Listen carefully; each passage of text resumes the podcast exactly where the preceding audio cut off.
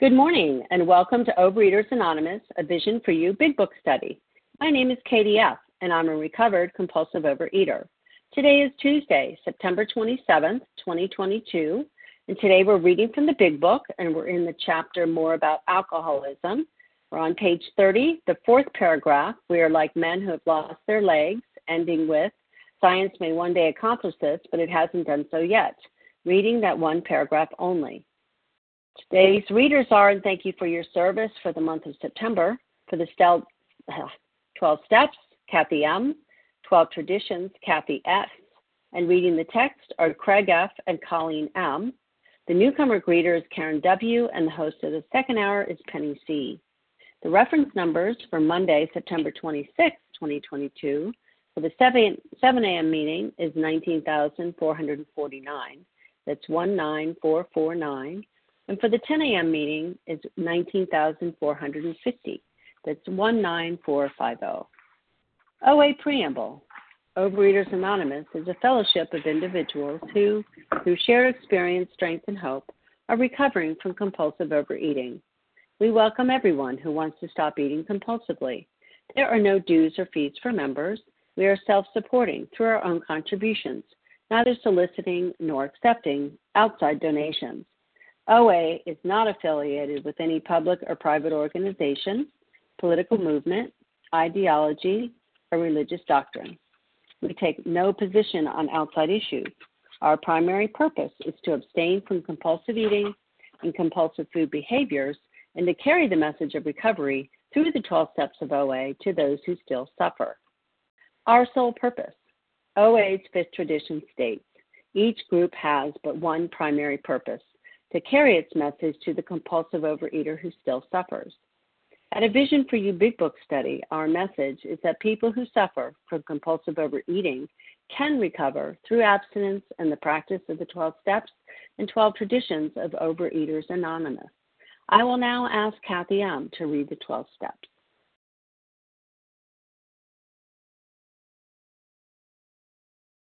Star one to unmute Kathy.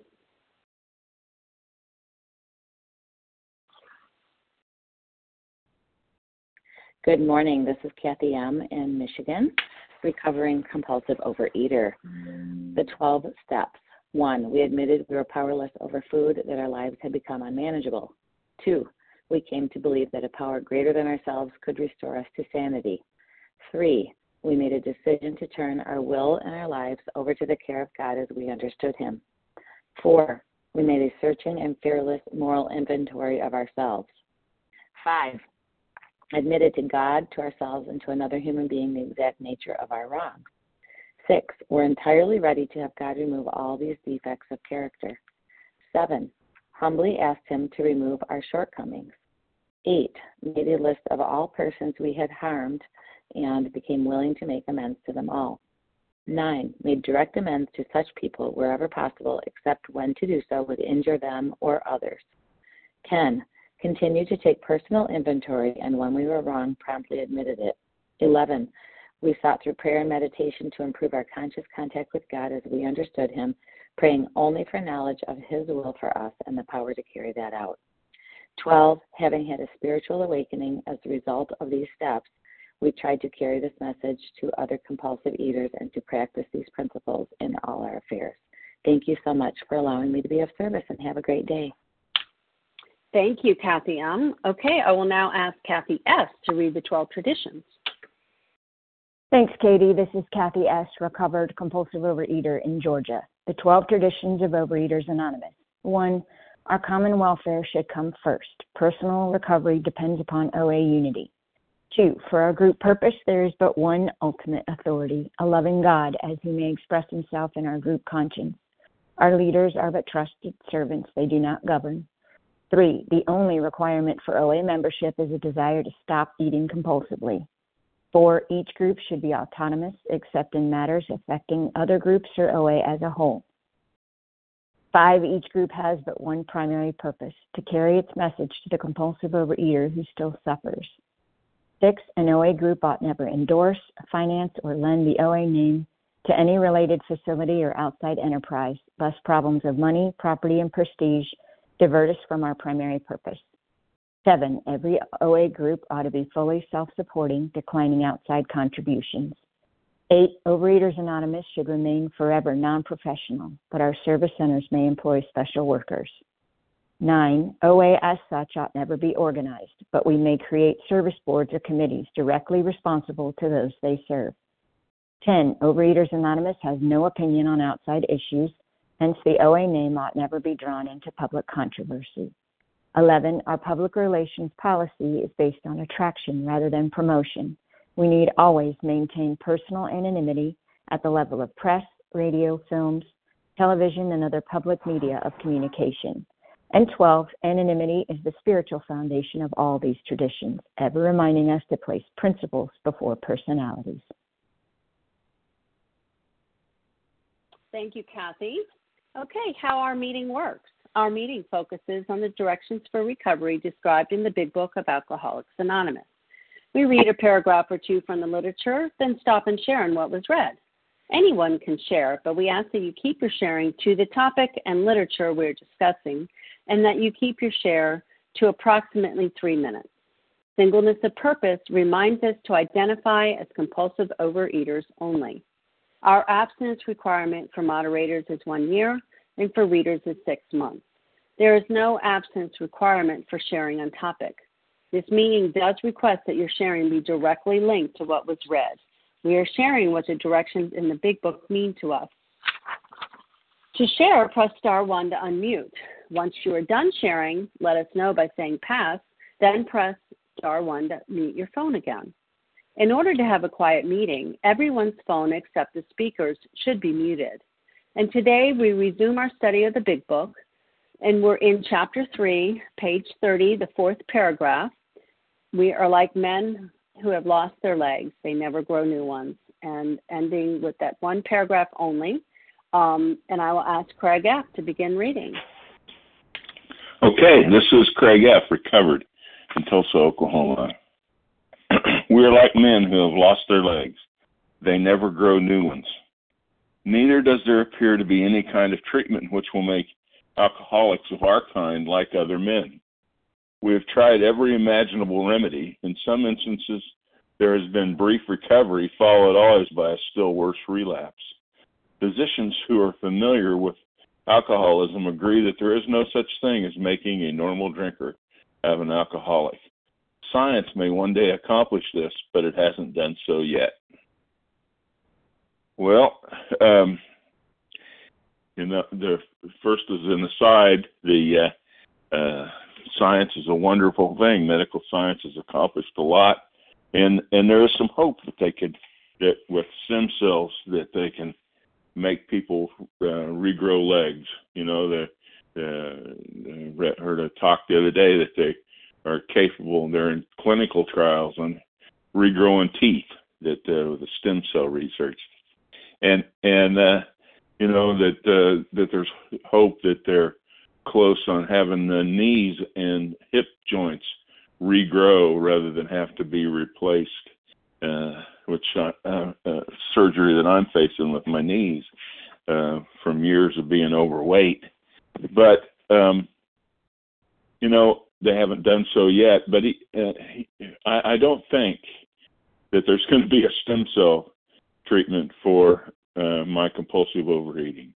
Um, you know, no matter what happens, you know, even though I've had a spiritual awakening, even though I've had a uh, a rearrangement uh, as promised uh, of my uh, an upheaval of my personality uh, it didn't cure me of being a compulsive overeater.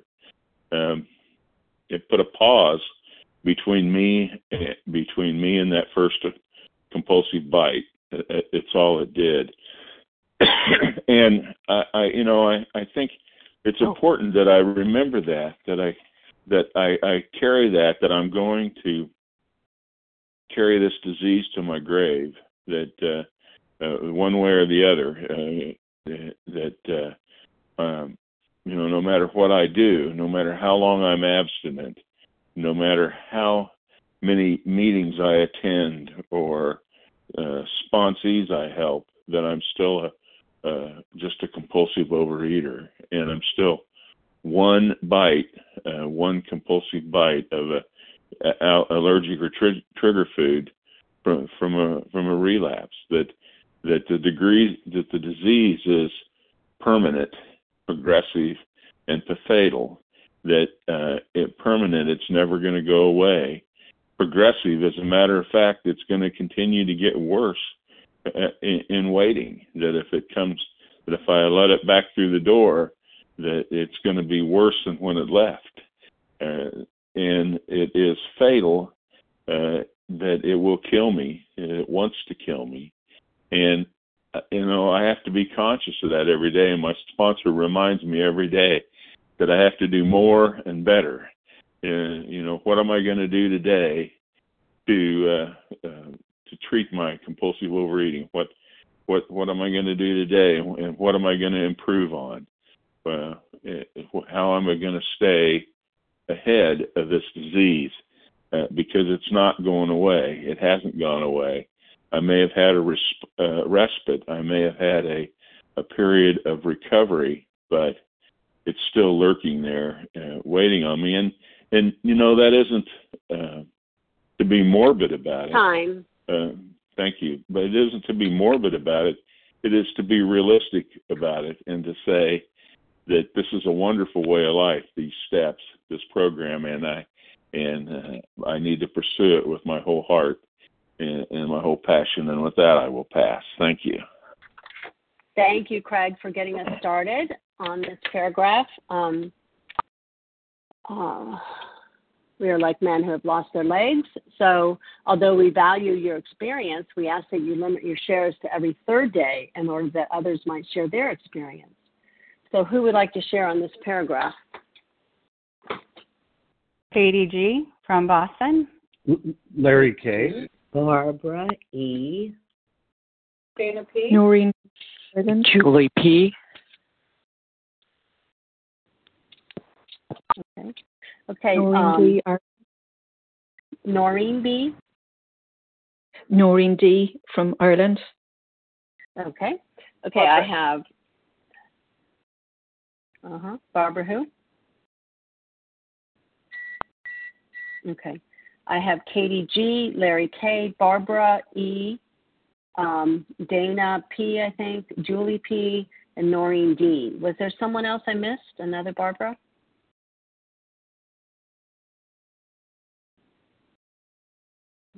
Anyone else want to jump in this first lineup? Okay, well, let's go with this list. Um, go ahead, please, Katie G, followed by Larry K. Hi, Katie. Good morning. This is Katie G, recovered from compulsive eating, anorexia, and bulimia in Boston. I never used to like this paragraph, but um, I'm loving this.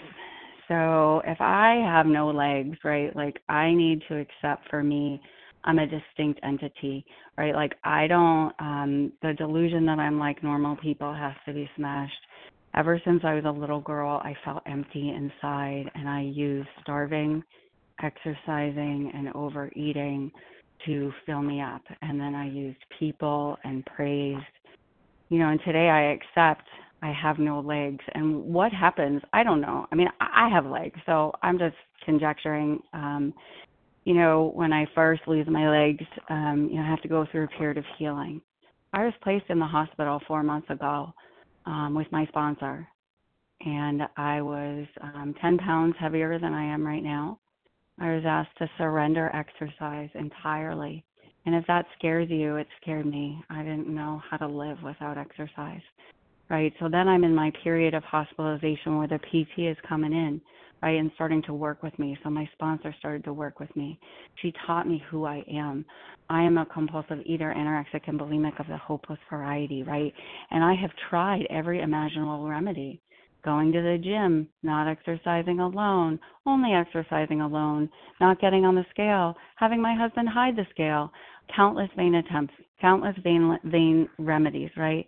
And um and then I stayed in the hospital, right, until I had gotten through step 12 and I am absolutely convinced that the that God has entered into my mind and heart in a way that is indeed miraculous.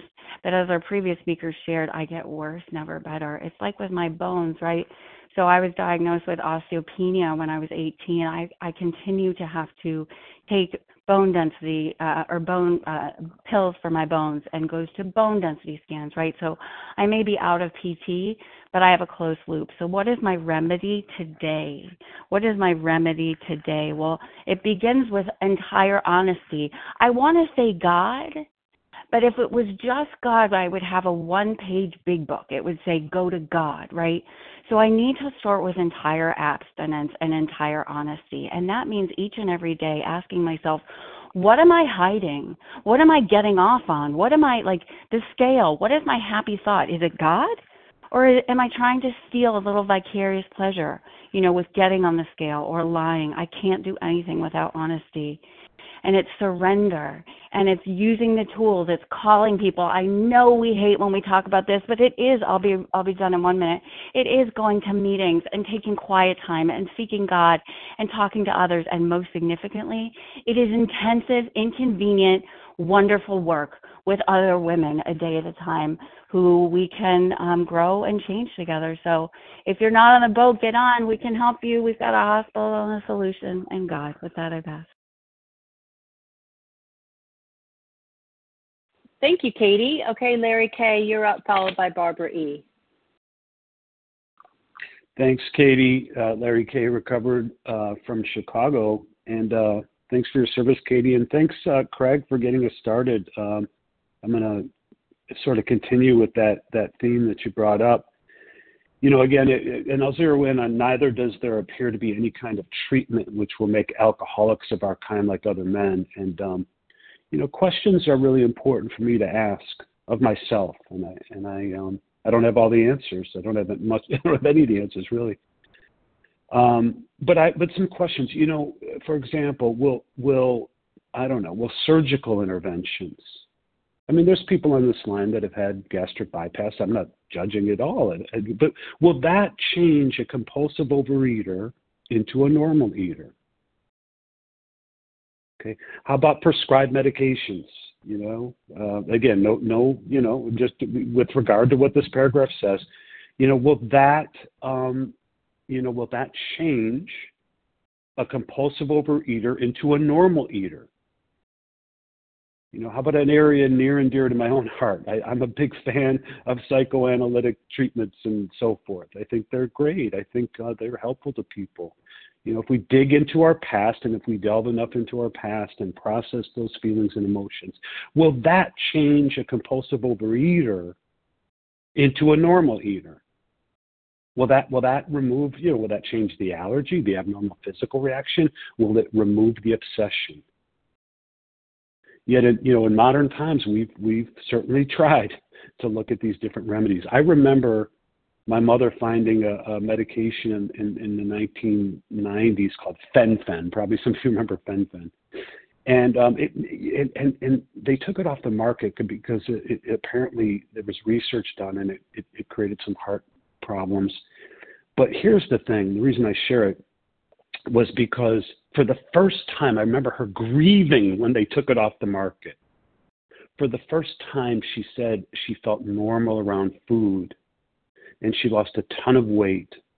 And they took it off. They took fen-phen off the market. And uh, so these are questions I ask of myself. You know, the only thing that I've found that has been uh, a permanent, sustainable solution is having had a spiritual awakening as a result of these steps.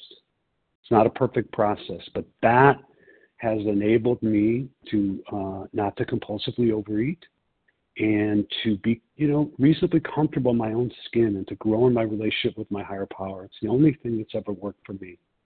And uh, so, yes, I don't think I'll ever be a, a normal person. I have the allergy, but that that obsession's been lifted. It's been lifted. This does work, and I'm grateful for that. And with that, I pass. Thanks, Katie. perfect timing, Larry. Thank you. Okay, Barbara E., you're up, followed by Dana P. I think it's P. I'm positive. Barbara, star one.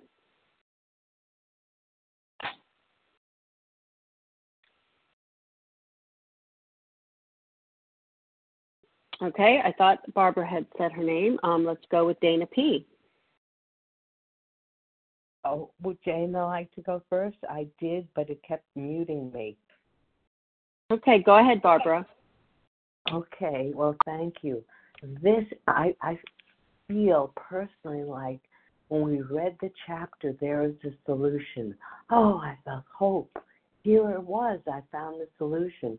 And now we're reading more about alcoholism. And I feel like it's saying, this is going to kill you, girl. This is going to kill you. And I was sure that I could stop, but I couldn't. I couldn't be a normal drinker. And I think the most important words I heard once at a meeting was, you can't fix a broken brain with a broken brain. And my brain was certainly broken because I kept on going back to the foods that were killing me. I couldn't stop myself. I knew it was wrong. I felt it in the depths of my soul, but there was something pulling me back, a thread that wanted me to eat those things. Now, I we read that uh, perhaps if you think you're not a compulsive eater, why don't you have a slice of this every day for a week or a month and see how that works? I would never recommend that to someone. Give me a sliver, I want the whole slab. I'd gone to Costco and bought a whole sheet cake and had it signed Happy Birthday Barbara, and then came home and ate the whole thing and still went on to eat dinner. And unfortunately, many healthcare professionals, as well as patients, consider obesity to be a lifestyle disease, that people are just lacking in willpower and if we could just push away from the table, we wouldn't have a problem. But I believe obesity is really a very complex disease, at least for me. For many years, many decades, organizations have really studied the problem of obesity and problems with food issues and fought to treat it as a disease. It deserves to be. It isn't an absence of my willpower or an ability to count calories or carbs. It's much more complicated. And I think the food industry has a lot to do with it. I don't know where you live. Maybe you live out in the middle of nowhere. But as I drive down the street, there's a Dunkin' Donuts, there's a Starbucks, there's a Burger King, there's um, a McDonald's. They throw food at us everywhere, and there's so much um, stigma and bias and discrimination against people with obesity and recognizing problems with food issues takes the onus away from our personal responsibility and place it on the conditions that we're that are driving the problem. And my problem is I can't stop eating. And I am Time, running please. thank you. I'm running down the street to get the food that I know is going to kill me. So my choice is do I want to live or do I want to die? And this program, this process, this book can help me choose to live. Thank you. I pass. Thank you, Barbara. Okay, Dana P., you're up, followed by Julie P. Thanks, Katie. Uh, Dana P. here. I'm recovered in California from compulsive overeating and uh, vomit bulimia. It's really great to be on the line this morning. And every time I hear this paragraph, and thanks, uh, thanks, Craig, for the lead in as well. And really, everybody that's here, I always, always get a little gem from each and every share. Um, and recognizing that there are over 400 people here, and that's amazing to me.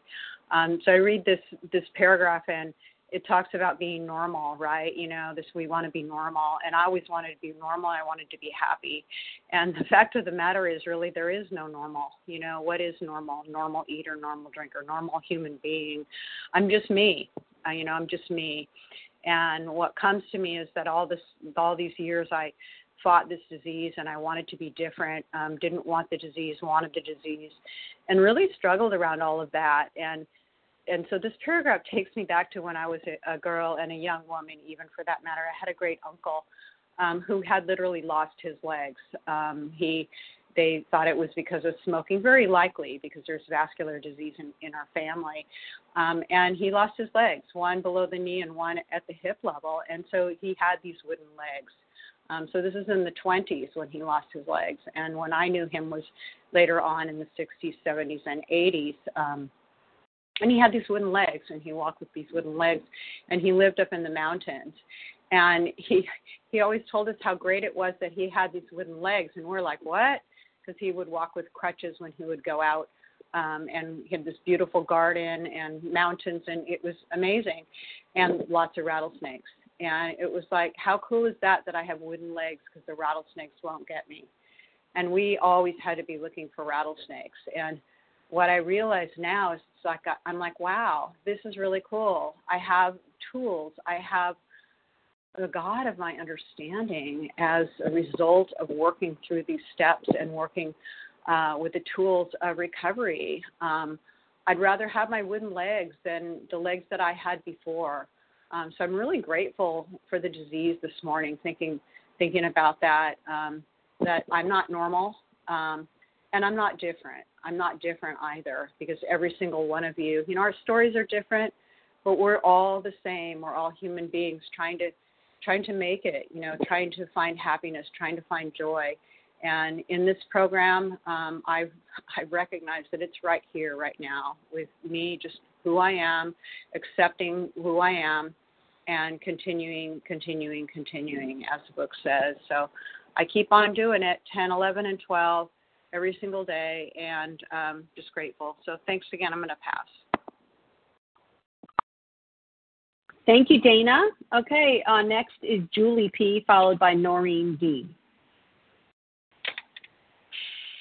Good morning. This is Julie P., gratefully recovered in Minnesota. Thank you all for your service this morning and for everybody on the line. You know, I am so amazed every time I read a listen and read words out of this big book that they're writing this book about me.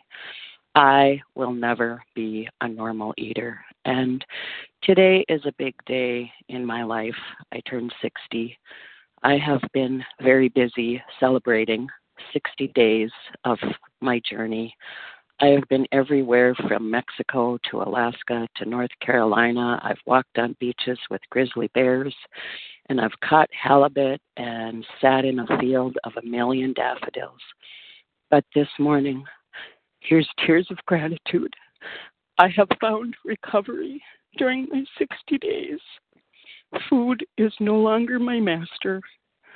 The search and rescue came out in April by someone who said, Action, action, action. Set your alarm. Go to those Vision for You meetings. And a vision for you has changed my life. Thank you, everybody, for sharing your recovery with me. And thank you for my Sherpa who's taken me up the mountain. And for that, I'm truly blessed. And the gift of recovery is something I could never have imagined. And living in these promises, I'm just grateful. And with that, I'll pass. Thank you.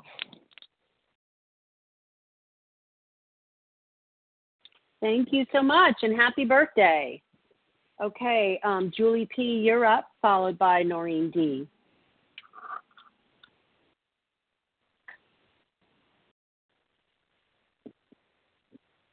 Julie P., star one.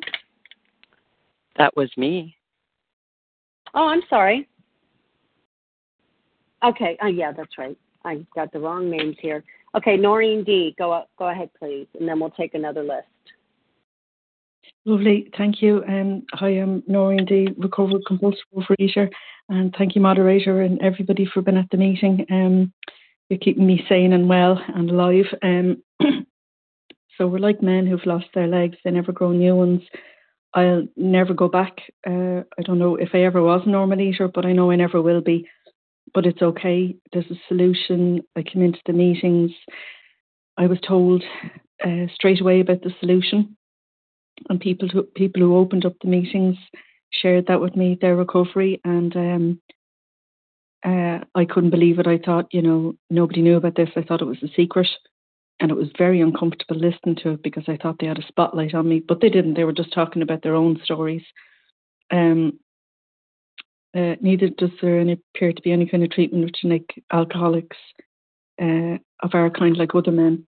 Um, yeah, I'll, I'll never be a, um, a normal eater, and that's okay because I have this solution, and it's after bringing me into the presence of my higher power, whom I absolutely love, and who um, not only gets me through the day, keeps me abstinent, of course, from the start. The promises uh, from the start were there for me, um, but shows me a way of life, as they say in the big book, incredibly more wonderful as time passes.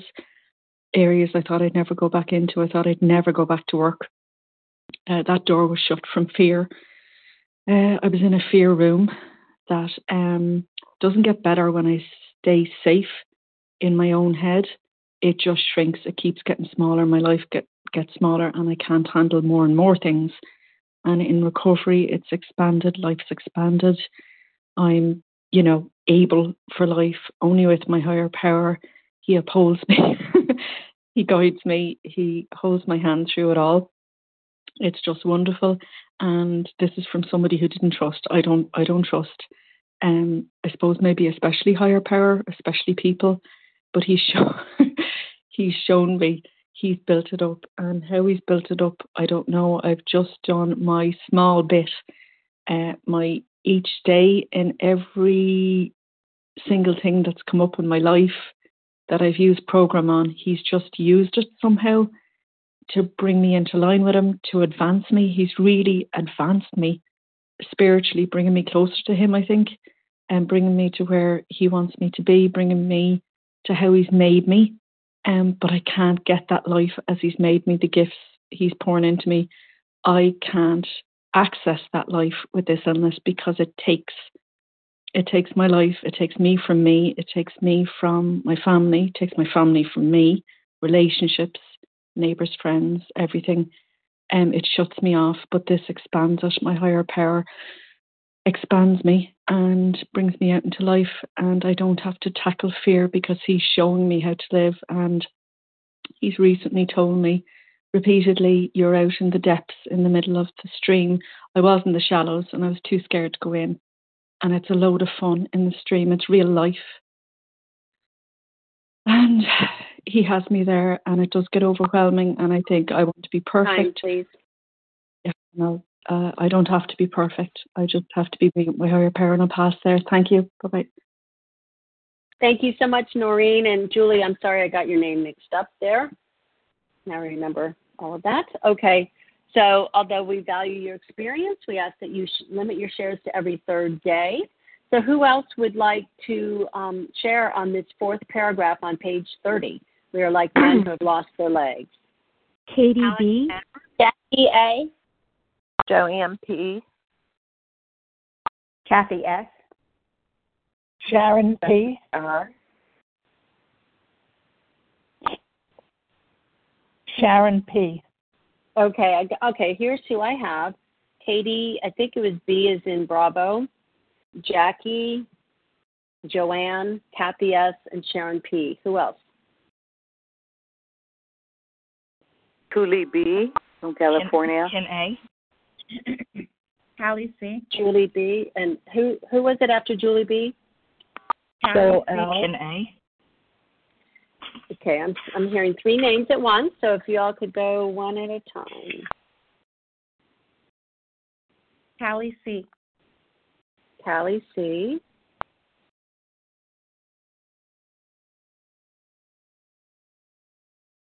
Cheryl L. Cheryl L. Okay, let's go with this list. We have Katie B, Jackie, I'm not sure your initial, Joanne, Kathy S, Sharon P, Julie B, Callie C, and Cheryl L. Go ahead, Katie.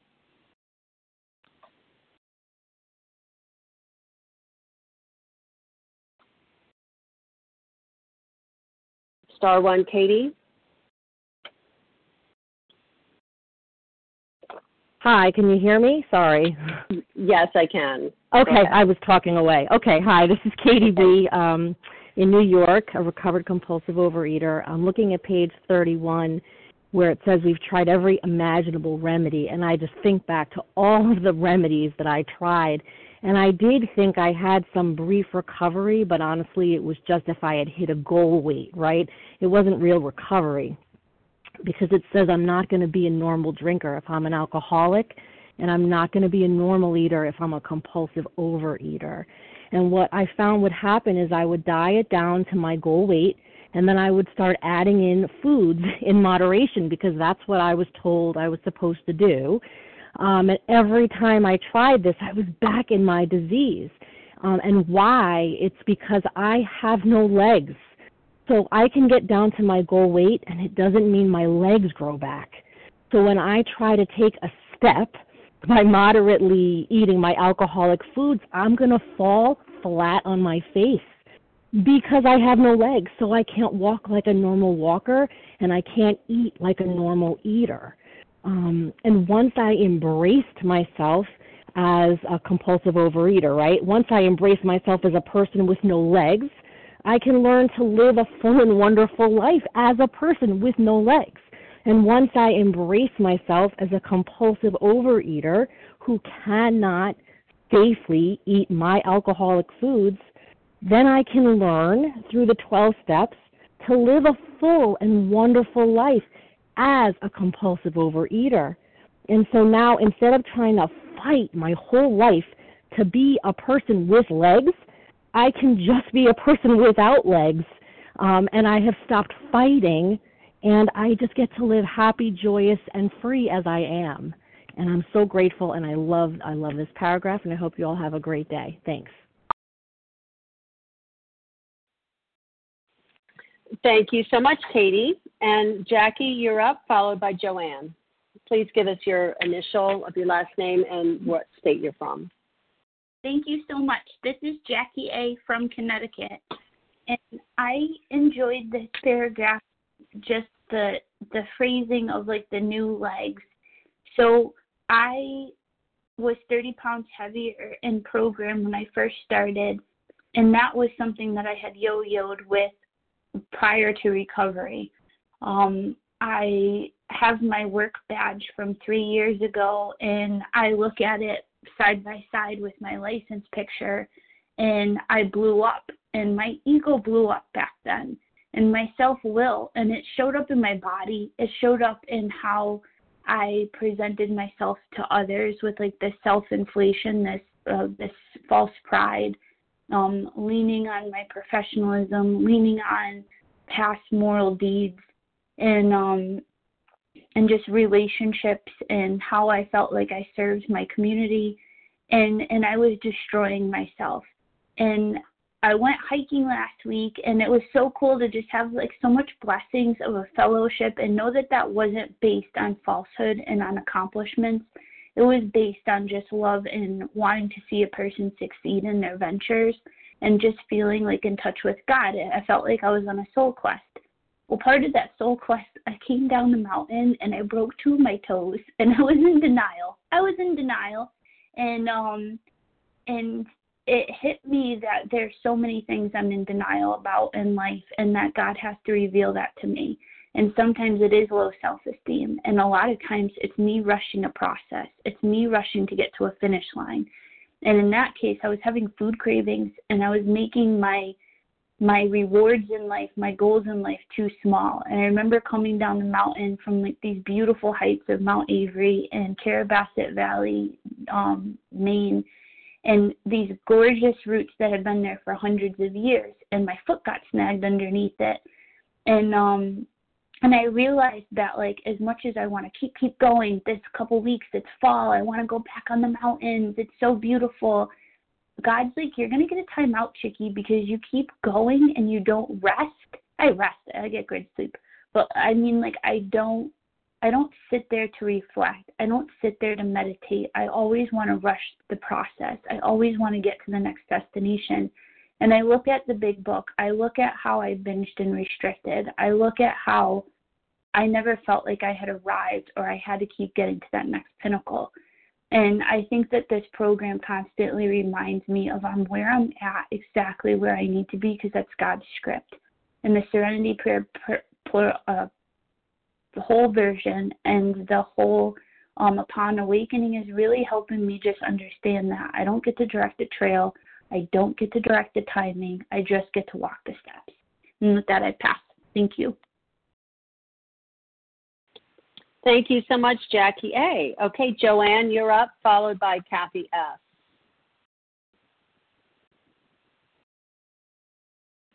Good morning, everyone. This is Joanne P. from Pennsylvania. Oh my goodness, a grateful, recovered compulsive overeater. I never even knew that I was a compulsive overeater until two years ago when I found OA. I spent most of my life trying every different remedy that everyone has mentioned, and I just want to thank all of you for your shares and yeah, for this program and this um, the recovery that I hear in you. I've learned so much, um, so much, and I do believe that it is by the grace of God, as my God, of my understanding, that I'm here today, and um, that I have found recovery through the help of all of you, and of course our program and the 12 steps. But most of all by the grace of God. I, I came into this program thinking something was wrong with me. I needed a psychiatrist. I could lose weight and then I gained it back again and more. And I spent most of my life doing this and thinking I was crazy until I read the doctor's opinion and thought, my God, I have a disease. I have an obsession of the mind. And um yeah, and an allergy to the food. So yeah, here I am. Um, abstinent since the end of March and um, working with my sponsor and with sponsees to hopefully help them to find um, the peace and the serenity and the love that that I have found in this program through recovery and working with steps and complete surrender and abstinence. And um, yeah, I just love all of you. I'm so grateful to be here. With that, I pass. Thank you. Thank you, Joanne. Okay, Kathy S., you're up, followed by Sharon P.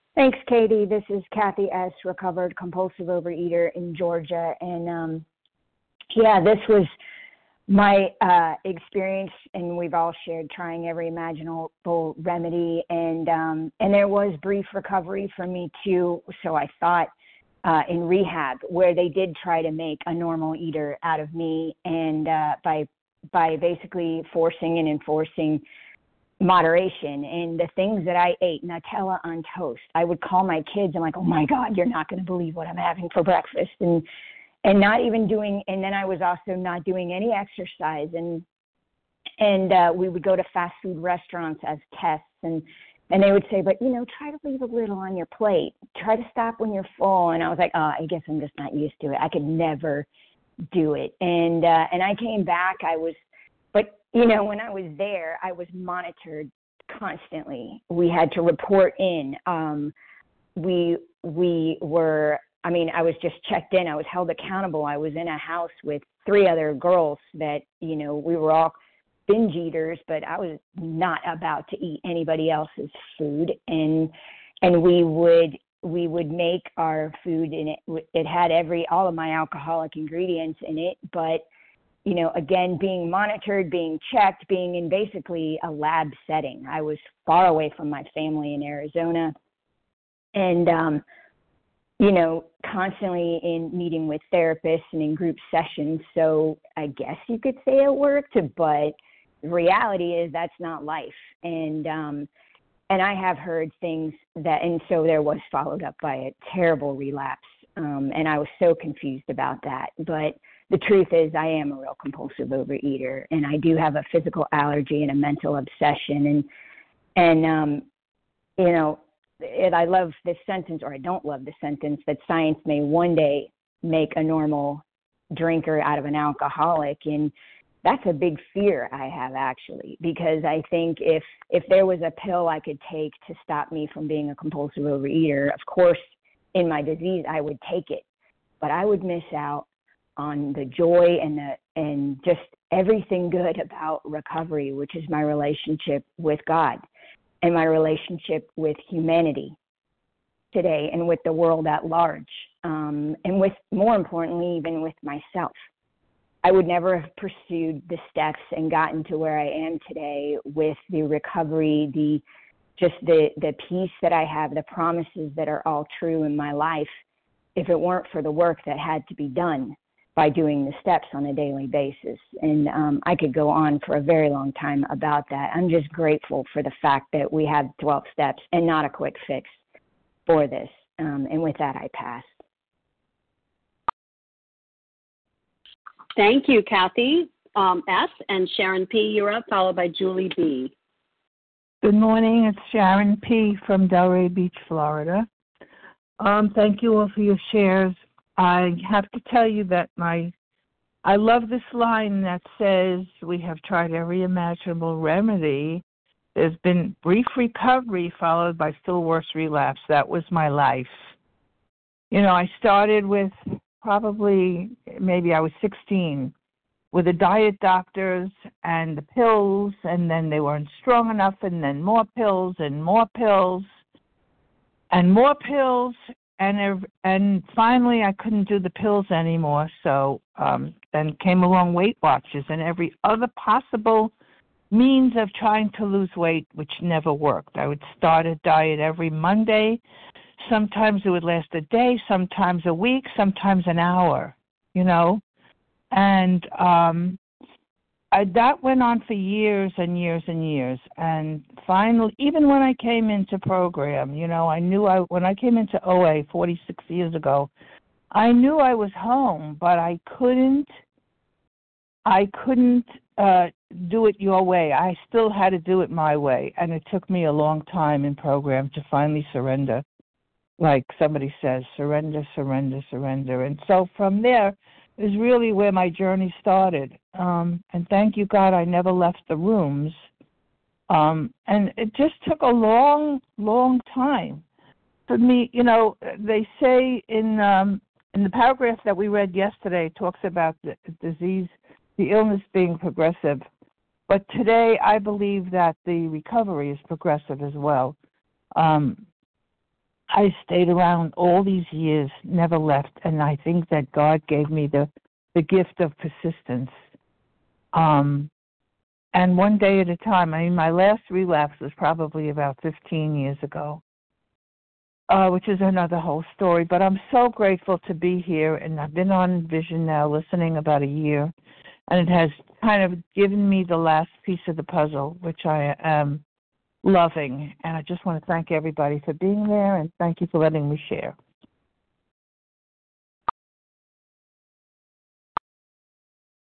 Thank you, Sharon P. Julie B., you're up, followed by Callie C. Thank you, Katie. Good morning, everyone. Tully with a T, spelled like Tully, T U L L Y, um, recovered by the grace of God for today and I am in California, and you know I love this more about alcoholism. I could read it every day. In fact, I did read it every day for a long time because I needed to get this, this through my head. I mean, um, the disease of um, food addiction and food compulsion is so gigantic that I forget, you know, how I came to the meetings on my knees how it was um, gets blurry because I truly believe that um, that that's part of the disease. You know, just forget how bad it was. And to me, that what really sticks out, the gift of this paragraph is that I have, I have given up control. Finally, I have given up control over those uh, substances that used to take me out and that today, you know, surrendering to God is key. It's number one. And it amazes me how sometimes, you know, I may I might miss miss my meeting uh, because I oversleep or there's something happening in my life. And you know what? My practices go out the window. And then all of a sudden I notice that I'm having not a good day, that, you know, I'm restless, irritable, irri- irritable, discontent. And then I do a tent and I go, oh my goodness, I forgot, you know, I forgot to check in with God. I forgot to surrender my food. I'm not praying before I eat. You know, I am back running the show. So for me, coming back every day to my medicine is number one. And you guys keep me on my toes. You guys, you know, you guys help me every day to commit on a daily basis, three times a day to this way of life. And I wouldn't trade it for anything. It's a beautiful way to live. So keep coming back, everyone. And I thank you from the bottom of my heart. Have a good day. I'm out with that.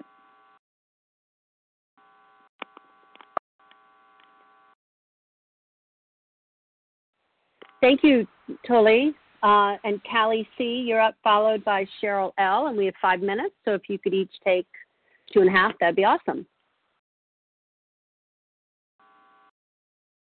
Is uh, did you say Callie C. is up? Is that me?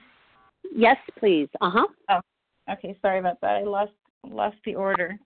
Uh, I just when I when I read this little paragraph, you know, it's a little but it's packed.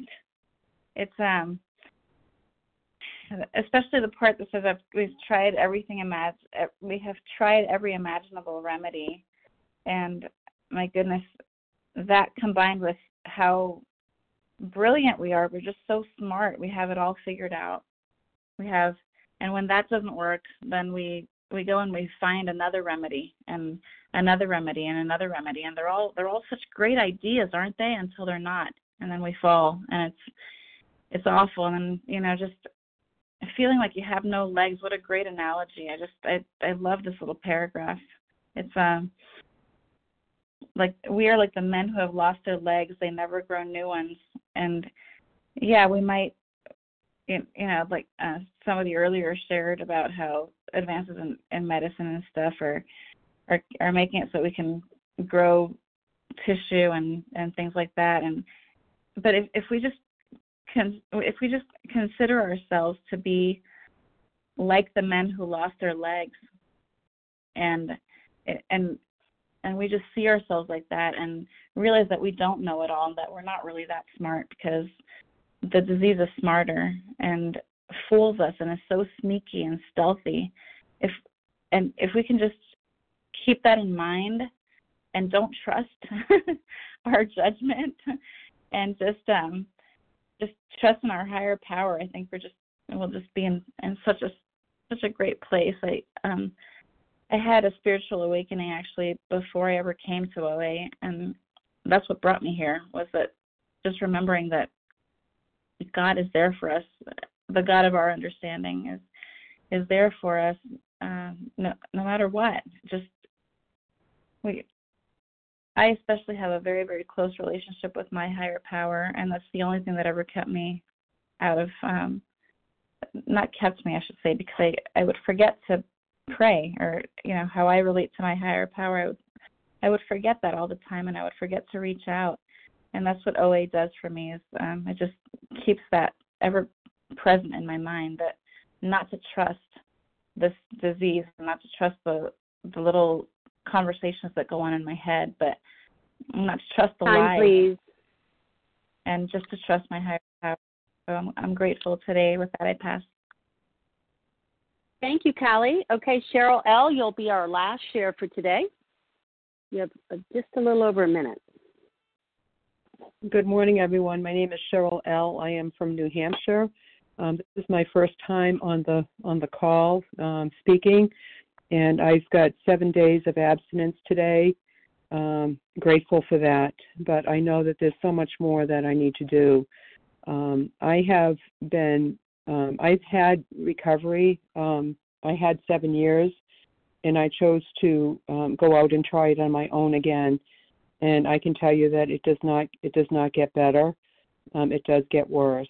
And uh, I've been listening to all of the speakers today, and some of the things that I picked up on is um, the remedies that I tried in order to control my eating, um, psychological approaches and exercise and moderating my eating, trying to control um, what I put in my mouth, but that was not, none of those were really effective.